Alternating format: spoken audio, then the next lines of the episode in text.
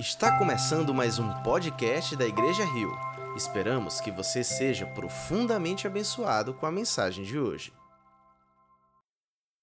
Quero convidá-los a um texto bíblico e vamos ler Atos dos Apóstolos. E eu até gosto de dizer Atos do Espírito Santo através dos apóstolos, porque se não fosse o Espírito Santo fazendo tudo o que ele fez, não seriam os apóstolos, esses homens tão ousados e marcantes no, na igreja primitiva. Portanto, atos do Espírito Santo nos apóstolos. Capítulo de número 9. Nós vamos ler do verso 36 ao 42.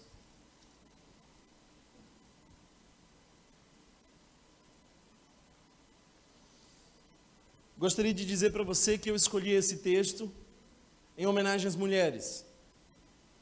A Bíblia está cheia de mulheres marcantes. Se você lê a Bíblia com atenção, vai perceber que as mulheres foram sempre usadas e ousadas no trabalho do Senhor.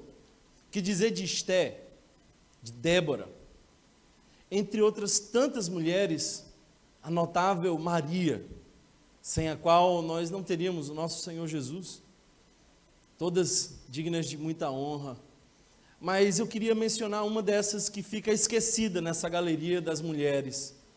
Talvez pouco notada na igreja, porque a gente não sabe nada que ela disse.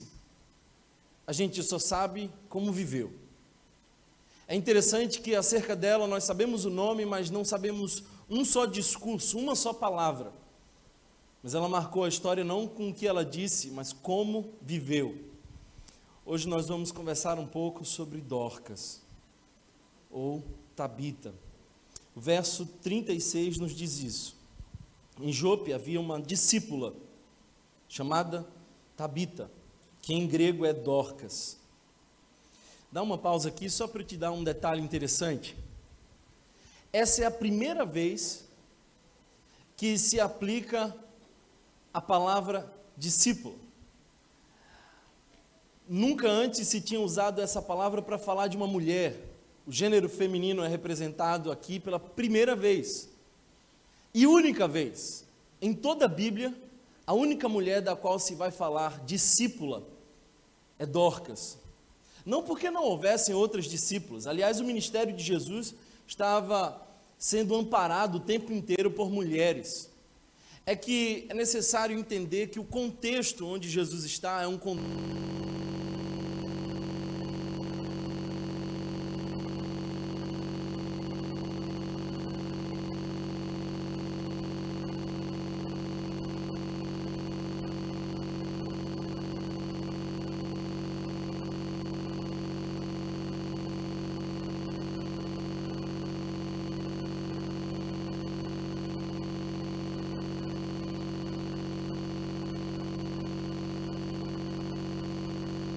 era uma discípula.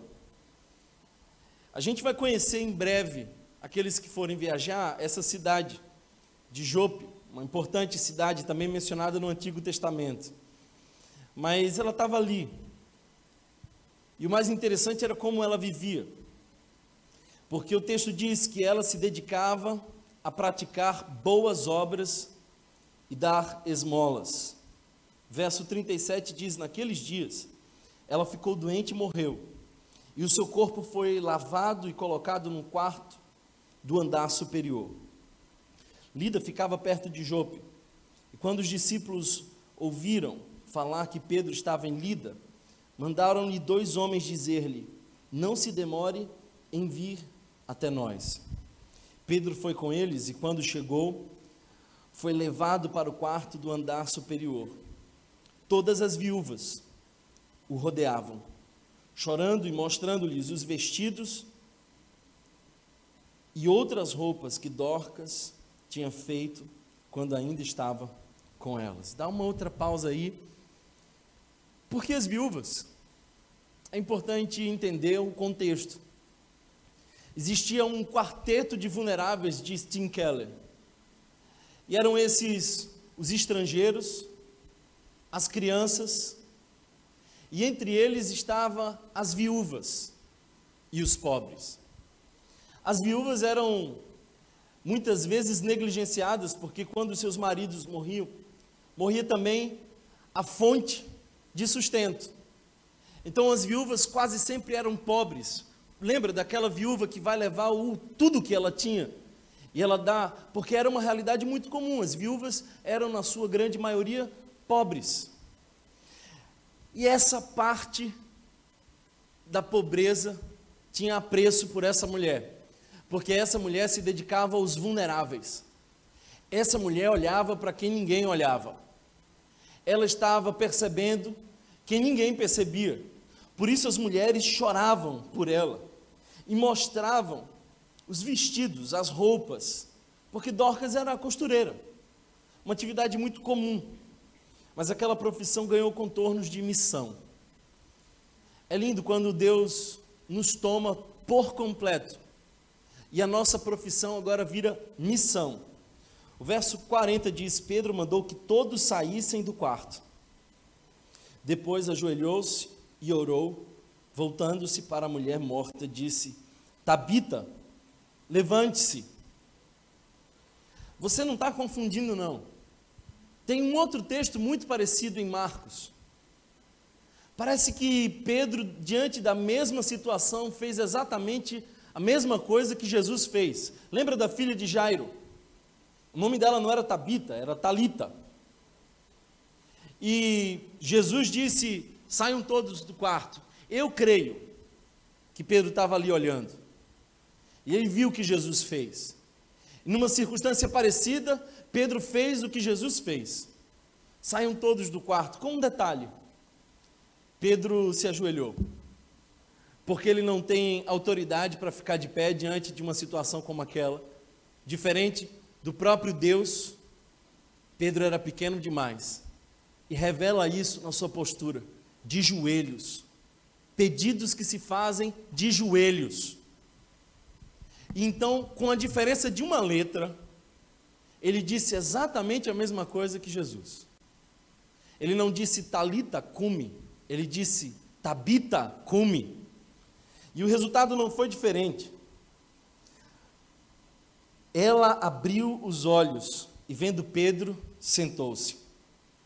Tomando-a pela mão, ajudou-a a pôr-se em pé.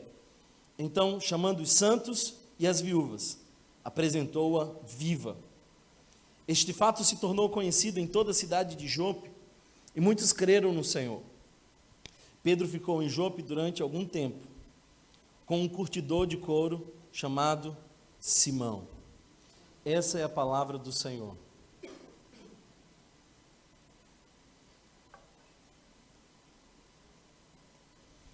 Sabe, irmãos, que vida vale a pena ser vivida? Porque todos nós temos uma vida. E é uma vida única e curta. E é curta demais para ser pequena. Mas como não fazer da vida pequena? Parece que a receita da infelicidade que eu tenho visto por aí é quando as pessoas se concentram em serem felizes. Essa é a receita da infelicidade. Parece que quando alguém está muito preocupado em ser feliz, ela está no polo de ser infeliz. Essa é uma receita terrível, mas real. Você precisa estar pronto para morrer. Eu até acho que a vida que vale a pena ser vivida é aquela cujo indivíduo vivo tem uma causa pela qual morrer. Quando alguém tem uma causa pela qual morrer, essa é uma vida que vale a pena ser vivida. A minha pergunta é: o que, que vão dizer na sua morte? Porque você morrerá. Não tenha dúvidas, essa é uma certeza que todos nós que estamos vivos temos. Morreremos. E o que é que vão dizer na nossa morte? Esse é um texto maravilhoso, porque é um texto de morte e vida. É uma comunidade inconformada com a morte de alguém. do que serve uma igreja? Para além de distrair e animar os seus associados, para que serve uma igreja? Uma igreja, na minha opinião, só serve quando ela funciona para servir os que não estão aqui dentro. Ou seja, igreja, disse Dietrich Bonhoeffer, só serve quando serve os de fora.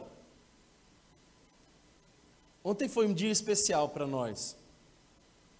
Aliás, ontem nós cumprimos o papel como igreja. Porque creio eu que o papel da igreja é sinalizar o reino de Deus. A igreja não é o reino. A igreja sinaliza o reino. A igreja não é Cristo Jesus. A igreja não é o seu corpo. Nós fazemos parte desse corpo. E nós sinalizamos Cristo Jesus ao dizer: o reino de Deus chegou entre nós. E esse é um reino de justiça e de paz, é um reino onde os pobres, os oprimidos, os negligenciados são percebidos, são amparados. Ontem em nossa igreja fez um dia de serviço. E foi lindo perceber o movimento daquela comunidade reconhecendo a igreja. E foi lindo perceber as pessoas da igreja descendo para a comunidade, entre becos e vielas, naqueles vales apertados. Já fazia um certo tempo que alguns dos nossos irmãos não via um esgoto a céu aberto e crianças brincando ao lado do esgoto. Já fazia muito tempo que alguns dos nossos irmãos não desciam um morro e um deles disse para mim: Eu posso levar a minha filha? E eu falei assim: Você deve levar a sua filha, porque é direito dela conhecer a pobreza. Os nossos filhos precisam conhecer a pobreza mais do que precisam conhecer a Disney. Alguém está me entendendo? Não? Então, irmãos, foi lindo perceber aquele movimento. Nós não ganhamos um real, pelo contrário mas saímos enriquecidos. Porque a palavra de Deus nos diz que nós precisamos ser enriquecidos de boas obras. De que serve uma igreja? A igreja serve para sinalizar o reino de Deus, e o reino de Deus é justiça e paz. A palavra shalom no Antigo Testamento, que para nós foi traduzida apenas por paz, ganhou uma conotação pobre entre nós. Porque paz não é exatamente apenas ausência de conflito. Paz é equilíbrio, é harmonia. Paz é abundância em todas as áreas. Por isso a igreja foi chamada para proclamar a Shalom. Quando nós lemos a história de Dorcas, nós vemos uma mulher que viveu para cumprir os propósitos de Deus. Simples. Eu não estou falando aqui de uma pessoa que é para além das nossas possibilidades de ser. Aliás, eu preciso te dizer isso. A Bíblia não nos mostra a história de alguém que está para além da nossa possibilidade de ser. Abraão não é em nada diferente de nós. Davi tampouco. Talvez por isso o esforço da Bíblia de deixar claro as fraquezas, as fragilidades dessas pessoas. Porque, embora estejam na galeria dos heróis da fé, eles não eram diferentes em nada de nós. Eles eram extraordinários, mas eram extraordinários não porque eram quem eram, mas porque criam em quem criam. Extraordinário é Deus em nós. E tudo de extraordinário que acontece é o trabalhar de Deus em nossa vida. Numa sociedade patriarcal, onde as mulheres nem sequer eram contadas, não tinham voz nem vez, eram tratadas às vezes como objetos. Essa mulher foi tão relevante e se destacou de uma maneira tão constante que alguém precisou adaptar o verbo, precisou criar a palavra, precisou colocar no gênero feminino. Ela era uma discípula. Eu não me iludo. Eu sei que nesse auditório tem alguns discípulos. Porque no mesmo auditório de Jesus tinham pelo menos três tipos de pessoas. Jesus estava falando e naquele auditório tinham pelo menos três tipos de gente. Primeiro, os consumidores. É gente que quer alguma coisa de Deus. Talvez esse seja o seu caso. Você quer a sua família restaurada, o seu filho fora das drogas, você quer uma melhora financeira, você quer um bem material, você quer as portas abertas. Você é um consumidor, você tem fé apenas para acreditar que ele pode te dar alguma coisa, mas você ainda não tem fé para se dar a ele por completo. Consumidores querem algo de Deus, mas não oferecem nada a Deus. A não ser que isso seja prometido como barganha. Além dos consumidores, a grande maioria, a multidão, tem os admiradores. É gente que, que até acha bonito. Que vem mesmo quando não está sofrendo. Os admiradores gostam da tradição, dizem assim: ah, minha avó ia para a igreja. Ah, eu adoro essa denominação, assim, eu não sei o que seria de mim se eu saísse da igreja. Mas você nem é igreja. Você está sentado num banco há anos, sem produzir absolutamente nada. Deus olha para você e sente náuseas a seu respeito. Porque Deus não está atrás de admiradores, Ele está atrás de adoradores. A parábola que nós lemos no Evangelho é a parábola de alguém que plantou e que queria colher, e não colhendo quis ceifar, quis cortar, porque Deus espera de nós frutos. É isso que nós vemos em João 15. Não fostes vós que escolhestes a mim, eu vos escolhi a vós e vos nomeeis para que vades e dei fruto, que vosso fruto permaneça. Admiradores não estão dispostos a isso. Eles são devotos. Eles até investem um certo recurso, mas eles não estão dispostos a pagar o preço, a se implicar totalmente. Isso me faz lembrar, por exemplo, Nicodemos. É aquele ser que busca Deus na calada da noite.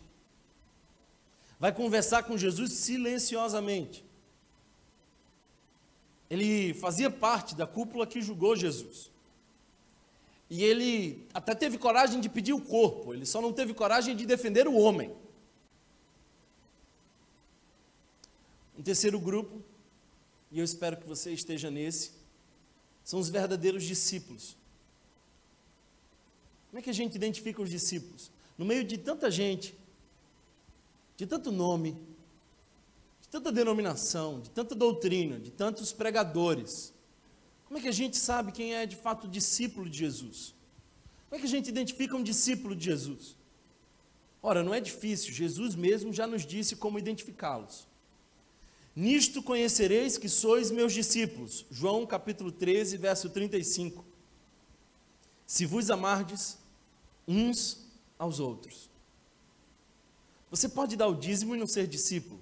Ir à igreja e não ser discípulo. Pode participar e servir não ser discípulo, pode estudar teologia e não ser discípulo. Você até pode amar e não ser discípulo, mas não pode ser discípulo e não amar. Os que amam verdadeiramente são discípulos de Jesus. Quando nós vemos a história dessa mulher que morreu, Dorcas, nós vemos a história de uma mulher que amava. E ela amava tão radicalmente que as pessoas disseram ela era uma discípula de Jesus. Porque os discípulos de Jesus querem parecer com o seu mestre. O objetivo dos discípulos de Jesus é se cobrir da poeira do seu mestre, é andar tão perto que a poeira que sai dos pés do mestre agarra nas roupas do seu discípulo. Os consumidores querem estar protegidos do perigo. Eles têm medo de serem contaminados pelo mundo. Então as igrejas viraram mosteiros modernos. Mas os discípulos não. Os discípulos querem contagiar o mundo, por isso talvez Jesus disse em João capítulo 17, verso 15: Não peço que os tires do mundo, mas que os livre do mal. O nosso lugar é no mundo. Aliás, eu preciso dizer uma coisa para você. Escute bem e não tire as suas conclusões precipitadas. Uma vez que você foi salvo, agora você precisa aprender a morrer. Porque o Evangelho não é como salvar-se, é como morrer. Portanto, o lugar de um discípulo de Jesus, que ainda não morreu, não é o céu, é o inferno. Porque nós fomos chamados a saquear o inferno. As portas do inferno não prevalecerão contra a igreja do Senhor. O que, que a igreja do Senhor está fazendo nas portas do inferno? É primeiro, ela está no inferno, saqueando o inferno. Então, se você é discípulo de Jesus, o teu lugar não é se protegendo, mas avançando contra as portas do inferno. Os consumidores são esses seres insatisfeitos. É gente que liga dizendo assim: Eu preciso de um aconselhamento. Ah, legal, tem alguma coisa nova que você não me disse na semana passada? Não, mas eu queria um pouquinho mais de atenção. É gente que que reclama, que critica. É gente que escolhe a mercadoria na prateleira. Ah, essa igreja tem um ótimo louvor, essa tem uma ótima pregação. Eles ficam insatisfeitos, é tipo o povo de Israel no deserto. Mas os discípulos de Jesus são inconformados. Esses se levantam para mudar a realidade, é tipo Moisés, que não suportando mais ver o povo, aceitou o chamado de Deus para libertar o povo. É como Neemias, que não suportando ouvir as mesmas notícias, de que os muros já estavam derrubados há mais de 150 anos, se levantou e foi lá construir. Os consumidores da fé, eles vivem na passividade leiga. Eles dizem assim: ah, isso não é para mim, isso é para o pastor, é o presbítero, é o líder. Eu não preciso fazer. Mas gente como Dorcas, essa rompe as, as barreiras clericais, entende o sacerdócio universal, vai e faz. Aliás, foi Tim Keller que disse: somente esse tipo de igreja que rompe as barreiras clericais tem chance com os não cristãos. Isso me faz lembrar de Filipe batizando o eunuco, ou a igreja de Antioquia, que surge da dispersão da igreja em Jerusalém. Todos, exceto os apóstolos, foram dispersos. E daí para frente, esses irmãos vão parar em Antioquia, rota marítima. Ali surge a igreja mais missionária de todo o Novo Testamento. Sem um apóstolo, sem um líder. Porque discípulo sabe o que tem que fazer e vai e faz. Os consumidores gostam de guetos, vivem com as suas linguagens exclusivistas mas gente que está vivendo o Evangelho como Dorcas, discípulos e discípulas, no areópago como Paulo. Está falando com a cidade, está dialogando com as pessoas. Os consumidores querem estar seguros com as 99 no aprisco. Mas os discípulos estão em busca da ovelha perdida, que está lá fora. Ela era uma discípula. Dorcas era uma discípula. Quem dera quando descrevêssemos, depois da nossa morte, a nossa vida, dissesse isso no nosso currículo. Eu não queria que dissessem que eu sou psicólogo e onde eu fui formado e seja o que for. Eu queria que dissessem ele era um discípulo. Texto continua e nos mostra que ela também era notável em boas obras. Ela era vista. Porque discípulo não se esconde. Discípulo é visto. Olha, se você ainda não foi visto pela sua fé e os movimentos que Deus faz através de você, tem alguma coisa errada com a sua espiritualidade. Ela era anotada pelas suas boas obras. Aliás, essa palavra dá a intenção de dizer que ela estava cheia, ela estava carregada de grande quantidade de boas obras. O que é boa obra? Boa obra é fazer o que Jesus faria se ele estivesse no seu lugar. Isso é boa obra. Boa obra é estar coerente com a nossa fé. Qual é o problema da nossa fé atualmente? é de que nós falamos sobre amor, mas nós levantamos bandeiras de violência e guerra.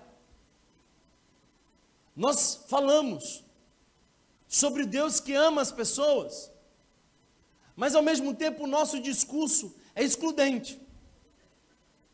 Há uma incoerência entre a nossa fé e aquilo que nós de fato vivemos. Portanto, as nossas palavras são como tiros de espoleta. Tem barulho, mas não tem alcance. Aquela mulher aliviava a carga dos pobres, dos oprimidos. Ela nasceu para servir, porque ela nasceu para cumprir o propósito de Deus. Eu fico pensando assim, uma das atividades mais incômodas no ministério pastoral é fazer funeral. Mas vez por outra nos cabe esse desconforto. E aí a gente tem que falar da pessoa. E frequentemente a gente vai sondar quem era essa pessoa. E é triste quando a gente não tem nada a dizer sobre essa pessoa. Não era o que aconteceu com Dorcas. Dorcas era uma senhora e ela morreu. Porque coisas ruins também acontecem a pessoas boas. Ela adoeceu e morreu. E aí, quando vão dizer sobre ela, dizem assim: ela era cheia de. Eu gosto disso. Se fossem dizer sobre você, qual seria o adjetivo que iam usar para você? É, você seria cheio de quê? Eu acho que alguns, se fossem sinceros, diriam: ela era cheia de frescura.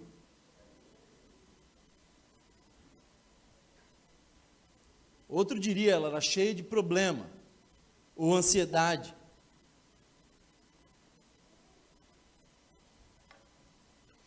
Talvez o diagnóstico mais terrível seria alguém dizer ela era cheia de si mesma. Ela era cheia das suas próprias vontades. Quando foram olhar para Dorcas, disseram assim: ela era cheia de boas obras. Glória a Deus. A palavra grega que foi usada aqui para cheia de boas obras não traduz um copo cheio de água. Porque esse copo aqui tem água. E ele até pode ser cheio de água, mas não se aplicaria a esse copo a palavra que foi usada para Dorcas. Porque essa água não penetrou o copo. Não está dentro do copo. Agora imagine uma esponja jogada na água que suga a água até não poder mais. Então, a palavra grega que se aplicou para Dorcas se aplicaria para a esponja cheia de água. Sabe o que acontece, irmãos? Às vezes a gente faz um apelo e as pessoas vêm, mas vêm para participar de um evento vem para dar algumas horas do seu ano. Às vezes a gente faz um convite e alguém se levanta dizendo assim: opa, agora está na hora de fazer a minha boa ação. Você não é cheio de boas ações. Se você tem a hora de fazer a boa ação, você não está cheio de boa ação. Porque quem está cheio de boa ação vive, é estilo de vida, é tomado por dentro, por fora, onde tem espaço, tem boa ação. Eu não estou falando para você de um programa da igreja. Porque se nos fosse coerente, faríamos essa mensagem domingo passado, para mobilizar para o sábado. Mas uma vez que a gente já fez o que fez ontem, uma vez que a gente já fez o que fez na sexta-feira, quando fomos para as ruas alcançar pessoas em situação de rua, você sabia que nessa igreja está cheio de pessoas que estão saindo das ruas? Você sabia que nós estamos abrigando duas pessoas e alugamos um apartamento, e estamos dando oportunidade de emprego, estamos mudando a vida de pessoas, impactando gente que não era vista, era invisível. Mas isso não é evento, isso é a nossa vida.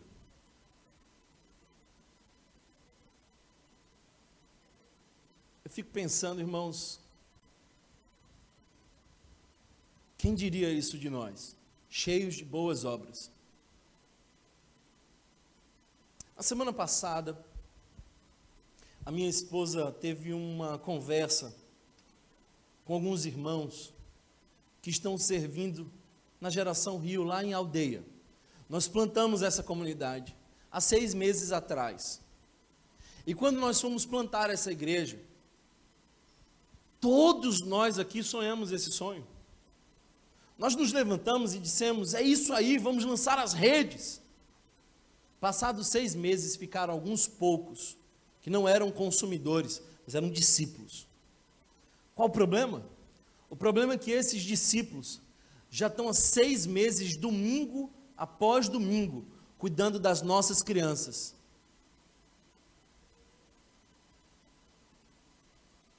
Diferente de você que veio ouvir uma palavra, eles vieram levar a palavra para os seus filhos. Mas eles estão cansados. E o que é que essa igreja vai fazer?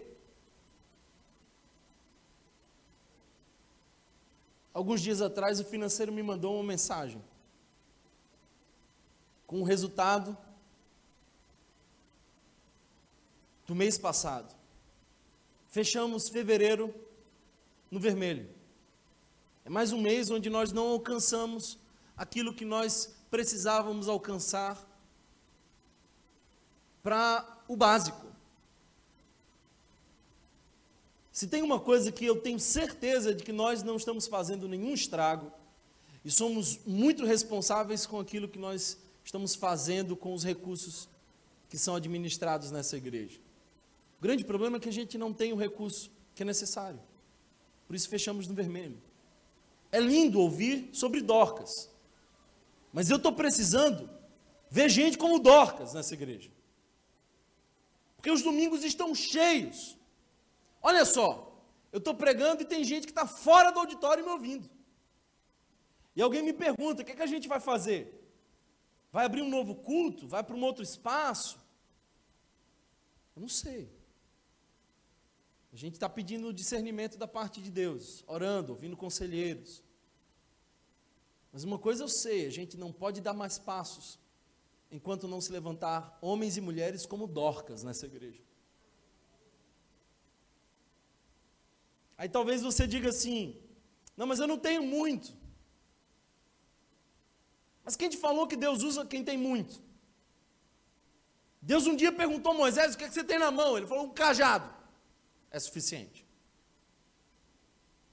Um dia Deus perguntou a Davi, ô Davi, o que é que você tem na mão? Uma funda e algumas pedras.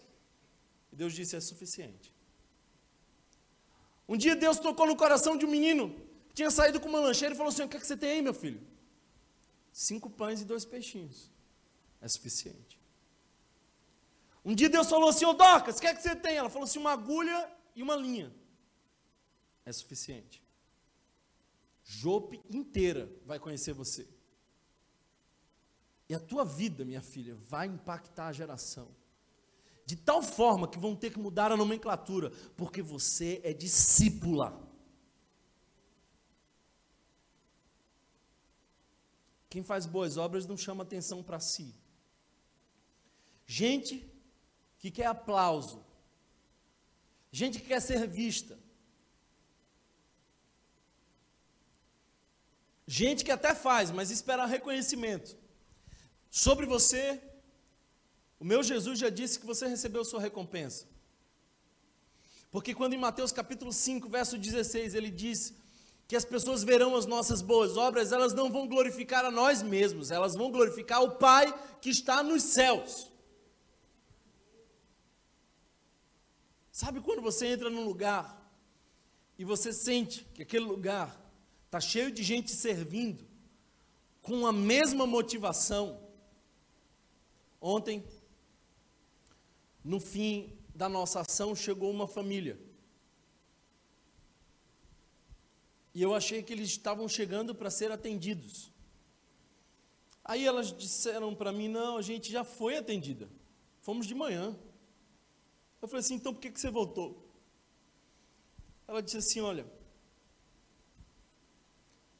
foram na nossa casa nos chamar para assistir filmes. Foram na nossa casa nos chamar para assistir um espetáculo cultural.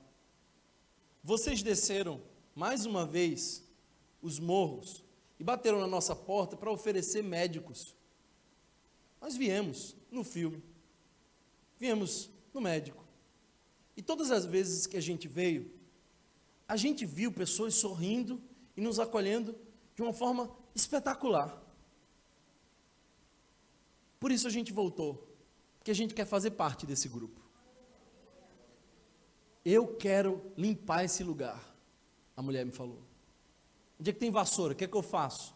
Eu e minha família inteira, a gente vai limpar esse espaço que está sujo aí. A gente quer servir com vocês. Será que você está entendendo? É disso que eu vim falar. Eu vim falar que a vida só vale a pena ser vivida se você não for o centro de si mesmo. Porque gente que procura felicidade morre infeliz. Mas gente que procura os propósitos de Deus experimenta a verdadeira felicidade. Se essa igreja fechasse, qual era a diferença? Se de um domingo para o outro fechássemos as portas, que diferença teria? Uma das médicas que foi servir conosco como voluntária não era crente. E ela estava lá ontem. E lá para as tantas, ela disse: Olha, eu preciso falar para vocês, eu sou vizinha de vocês, eu moro no prédio ao lado. E ela viu a nossa igreja, sendo igreja. A gente precisa pregar aos olhos. Lá fora as pessoas cansaram de ouvir esse discurso ambivalente, distoante, a gente precisa pregar aos olhos. Você não vai saber nunca o que Dorcas disse, mas você sabe como ela viveu. Eu quero orar por mulheres que vivam como Dorcas, homens que sejam como Dorcas. Ela vivia generosidade. Nós não somos naturalmente solidários. Desde o pecado, a nossa tendência é dizer mais eu do que nós. Um dos sinais do reino de Deus é quando nós dizemos nós, em vez de dizer eu. Generosidade é aquilo que, se não acontecer, já está plenamente justificado.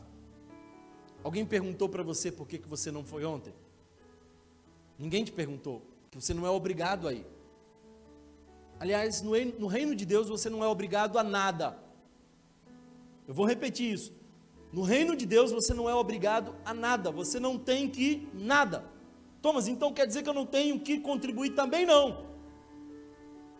Você só faz isso se a sua alma for junto. Se quando você vier trazendo gasofilácio sua oferta, tua alma não vier junto, não venha.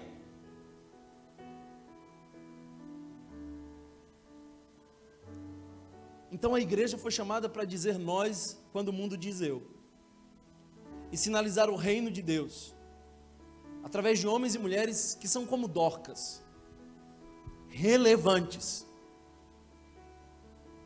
Por isso as viúvas choravam.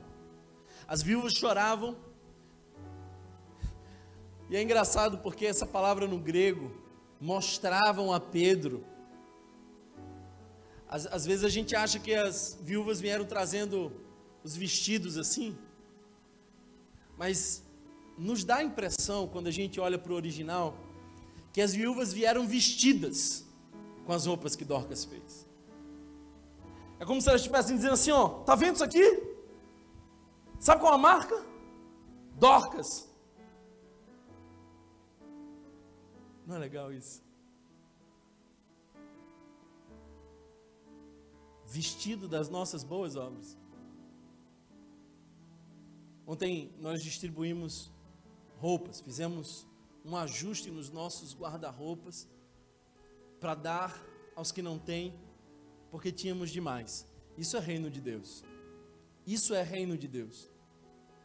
Sabe, irmãos, É engraçado porque às vezes a gente diz assim: nós não somos perfeitos, e eu concordo que nós não somos perfeitos. Mas quando Paulo vai falar sobre, em Filipenses capítulo 3, sobre perfeitos, ele diz assim: Nós que já somos perfeitos. Eu fiquei em dúvida, Paulo, então nós somos perfeitos ou nós não somos perfeitos? Porque uma hora ele diz que nós não somos perfeitos. Não julgo que já haja alcançado, mas uma coisa eu faço, ou seja, eu não sou perfeito.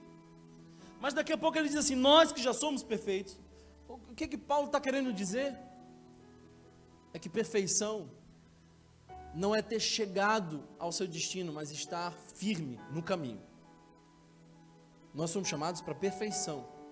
E perfeição não quer dizer que a gente já chegou, mas a gente está na direção da vontade de Deus. O Evangelho, irmãos, não é para nos tornar pais melhores nem mães melhores, nem profissionais melhores, nem filhos melhores. Isso não é para o evangelho não não se resume a isso. A mensagem do evangelho não é seja uma pessoa boa, é seja uma pessoa salva. Há um sério problema, a morte.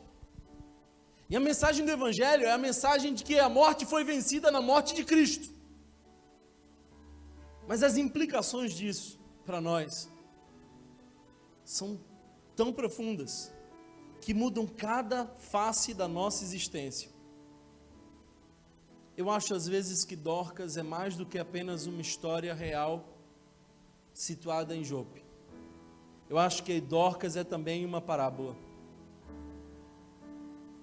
de alguém que seguiu os passos de Jesus, negou-se a si mesma, viveu para os outros e para Deus, mergulhou na morte e voltou para a vida. É isso que Deus nos chamou a ser e viver. Todo mundo pode fazer diferença com o que Deus lhe deu. Todo mundo pode fazer diferença com o que Deus te deu.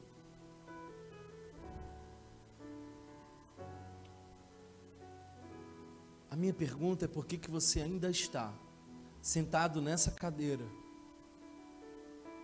sem frutos, sem serviço, pedindo a Deus para resolver o seu problema, e não dizendo, Deus, eu quero me envolver nos problemas que incomodam o teu coração. Ela tinha um legado. Dorcas tinha um legado. Tem um monte de pai aí que está preocupado em deixar herança. Deixa eu te dizer uma coisa. Herança não ajuda o seu filho. Às vezes você deixa uma herança e a briga começa para dividir a herança. Gera desunião. Seu filho não precisa de herança. Seu filho precisa de legado. Seu filho precisa olhar para você e dizer: eu sei a quem eu sirvo, porque eu vi o Deus do meu pai. Será que você está entendendo o que eu estou dizendo?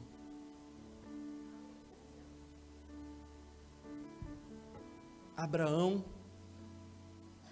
mostrou para Isaac o Deus vivo de Israel. Eu acho que nós precisamos deixar um legado.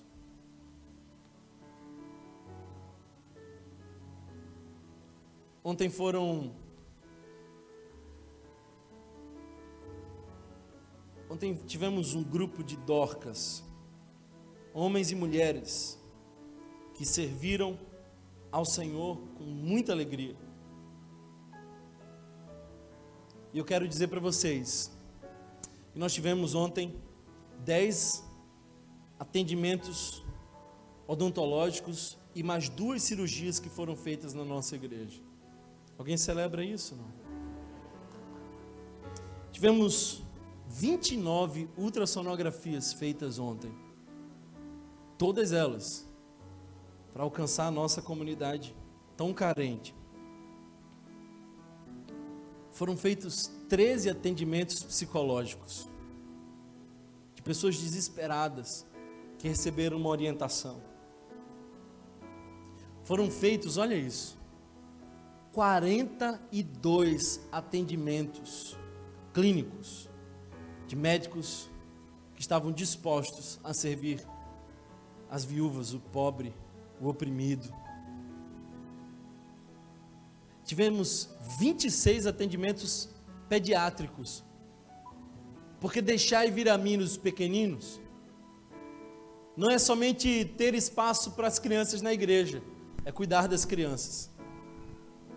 Eu às vezes fico pensando, será que a gente entendeu o evangelho? Hoje de manhã uma pessoa me mandou uma mensagem dizendo assim: mais de 50% dos pais que levam seus filhos para a geração Rio ainda não adquiriram um material que custa 40 reais. Eu fico pensando que tipo de pai é esse? Porque a Bíblia diz: Vós que sois maus, saber dar boas coisas aos seus filhos. A gente está querendo dar um bom material para o seu filho. A gente está querendo discipular o seu filho, ensinar o seu filho, cuidar do seu filho. Salvo recurso escasso, nós precisamos cuidar dos pequeninos. Por isso fizemos ontem 26 atendimentos pediátricos, quatro atendimentos jurídicos, 16 orientações financeiras.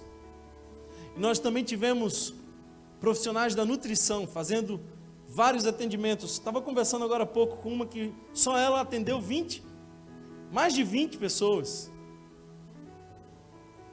Sem falar dos fisioterapeutas que também atenderam várias outras pessoas. É nessa igreja que eu acredito. E é essa igreja que a gente quer ser. E se você quer ser igreja com a gente, você vai ter que se preparar para o movimento. Porque aqui não vai dar para ficar parado. Se você quer um lugar para ficar parado, talvez você encontre um outro lugar por aí que pareça uma piscina.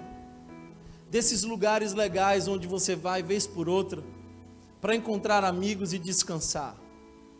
Onde o foco é estética. Onde as pessoas estejam mais preocupadas em manter limpa a piscina do que fazer o rio alcançar os sedentos. Mas a gente não vai abrir mão do nosso chamado. Domingo que vem nós temos academia de novos servos. E eu sei que eu vou ver Dorcas aqui nesse lugar sendo consagrados ao serviço. Homens e mulheres que dizem: Eu quero servir ao Senhor Jesus. Nós cantávamos uma canção muito antiga que diz assim: como um farol que brilha à noite, como ponte sobre as águas. Pois bem, irmãos, nós precisamos ser esse elemento necessário na necessidade. E eu quero agora falar para aqueles que já estão trabalhando, porque eu sei que aqui já tem muitos homens e mulheres que são dorcas Leio para vocês Gálatas capítulo 6, verso 9, que diz: E não nos cansemos de fazer o bem, pois no tempo próprio colheremos, se não desanimarmos. Cansa, e eu sei que cansa. Eu sei que cansa, mas não desanima, porque a colheita vem logo aí. Nós somos chamados a ser sal e luz essa igreja que é relevante, que é importante na cidade. Eu fico me perguntando se na nossa igreja nós temos janelas para olhar para fora ou espelhos para olhar para dentro. Porque o nosso chamado, irmãos, é para sinalizar o reino de Deus. Que situação difícil é de Pedro. Você consegue imaginar? Pedro diante de uma mulher que os céus quis levar e que a terra não quer largar. É engraçado. Tem gente que nem o céu quer, nem a terra quer.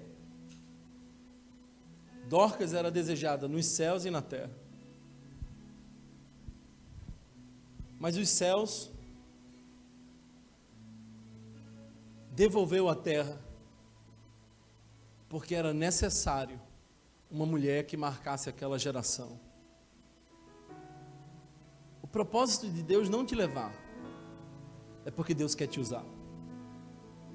Posso ouvir um amém? O propósito de Deus não levar você para a glória agora, já que você está salvo, é que Deus quer te usar aqui para salvar outras pessoas. Por isso está na hora de você dizer: sonda-me, Senhor, e usa-me para a tua glória. Essa é uma manhã de se consagrar, de se colocar aos pés do Senhor Jesus. Se estivéssemos no seu funeral, o que, que diríamos sobre você? Você tem vivido uma vida que vale a pena? Você tem feito diferença? Quem choraria para além da sua família? A sua partida?